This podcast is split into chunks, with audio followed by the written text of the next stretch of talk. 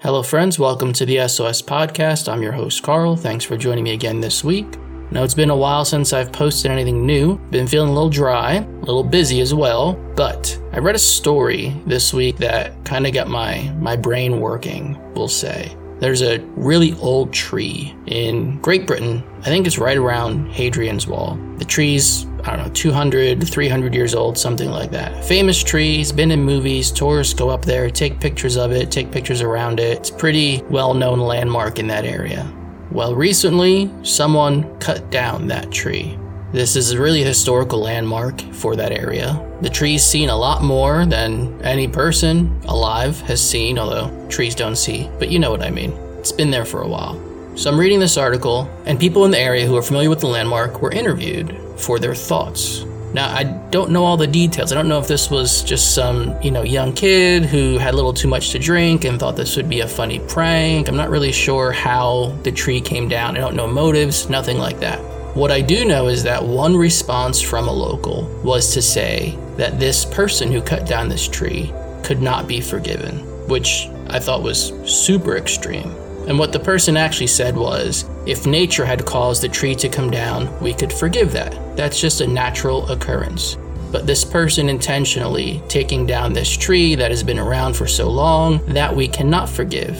And I wondered to myself, in what world, in what universe, in what realm, in what dimension do we get to the point where we say that a human being has no value. Because when you say someone can't be forgiven, what you're saying is like they don't get a second chance, they're done. So a human being has no value because of what that person has done to a tree, to a piece of nature. A creation of God's, yes, but a creation that has no feelings, has no soul. This is a tree. Now, if we look at the Bible, we can see examples of all kinds of false worship happening way back when and also happening now. These things haven't ended. If we look at Romans chapter 1, I believe after verse 18, the Bible talks about different types of false worship, idol worship that will happen. They also have happened. It talks about people creating idols that look like other people and worshiping those.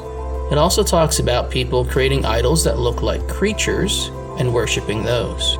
Now, when we read this passage, I think there's certain things that come to mind, obviously. We think about things like statues of Buddha that people worship. I think in India there was some big festival that just ended, and I saw a picture this morning on the news of this huge idol of this god that was being paraded down the streets, and I don't know, this thing's like 20, 30 feet tall. People are crowding around, tons of people, crowds everywhere, just worshiping this idol in the form of this god that looks like a person, but not really. You also have people today who worship things like snakes, certain birds, cats. It's all creepy, it's all weird, it's all deception, it's all destructive. It all points to one end. It's all designed, geared to one thing, which is to keep us from God and lead us to not eternity with Him, but separation from Him.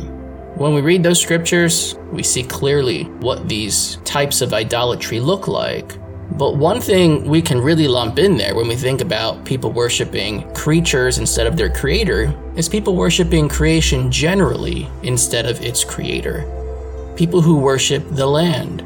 If you've ever heard the term Mother Nature, you know what I'm talking about. We use it as children very innocently. In school, I remember that was kind of a common answer when we'd ask certain things in science class. We're in third grade, fourth grade. We're not getting too involved in the sciences. But we would ask certain things about, you know, how do these animals have instincts to know to do certain things that no one actually taught them to do? Yet they know how to do these things for survival, let's say. They know how to hunt. They know how to find shelter. They know what they should eat, what they shouldn't eat. How do these animals know this? And a common answer we would get would be, you know, Mother Nature, it's just the natural order of things. And you get this idea of kind of like this fairy godmother ruling over everything. But Mother Nature really isn't about a woman in charge of nature. It's about nature herself being this type of force or God. It is a complete denial of what really is behind natural forces. For example, the ocean, the great, vast, powerful ocean that can destroy the largest ships, that no man can stop, it does not create its own force. There is someone, there is a God behind that. But do we say that the waters are so powerful, we will bow to them and worship them? Do we think the same of fire because of its power, because of its destructive nature, because of its beauty, even? Idolatry goes a long way. There's a lot of things that it covers. Right now, today, we see in the world this question about global warming, climate change. I certainly, in this podcast, am not getting into any kind of argument about whether that's something that's actually happening. What I can say is that people are starting to move in the direction, or at least it seems to me they're starting to move in the direction of worshiping the land. Because now we say, well, we have to sacrifice certain things to keep climate from changing. We see it when we talk about people encroaching on, you know, wild areas, natural habitats of animals. And we say, okay, the reason why coyotes are coming down from the hills is because we are sprawling out too far.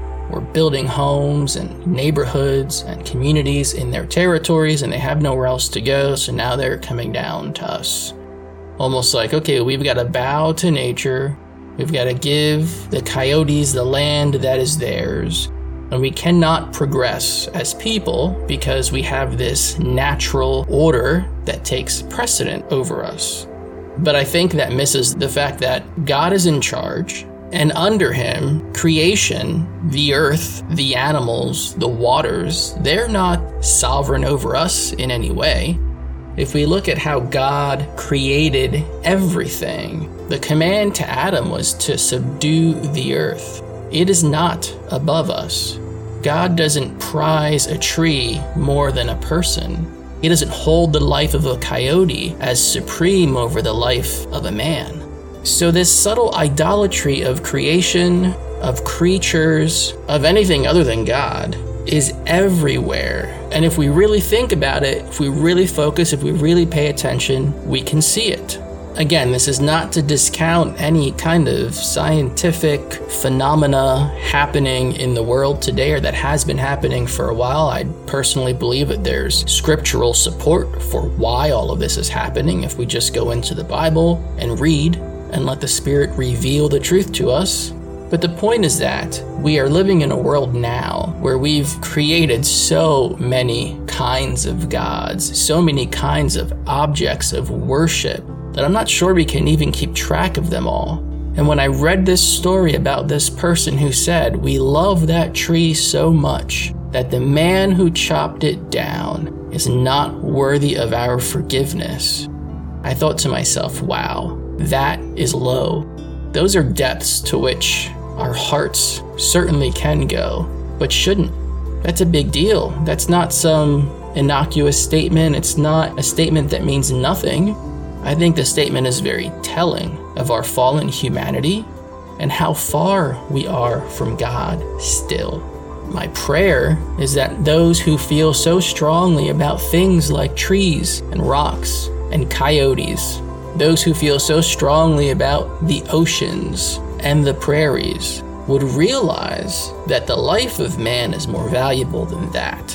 And hopefully that realization leads them to why. Why is person more valuable than a tree? And the answer can only be found in the Lord. Without knowing the truth behind all of this, it is so easy to be deceived, to be led astray. What our prayer is, is that their minds are changed. That at approaching or encountering the opportunity to realize the truth of God, that they would respond correctly. Father God, we love you. We love everything that you've made for us. God, your beauty, your majesty is displayed in the greatest things and also the smallest, the things we can't even see with our eyes, God. Father, your beauty is everywhere. Your power is everywhere. Your wisdom is everywhere. Your creativity is everywhere.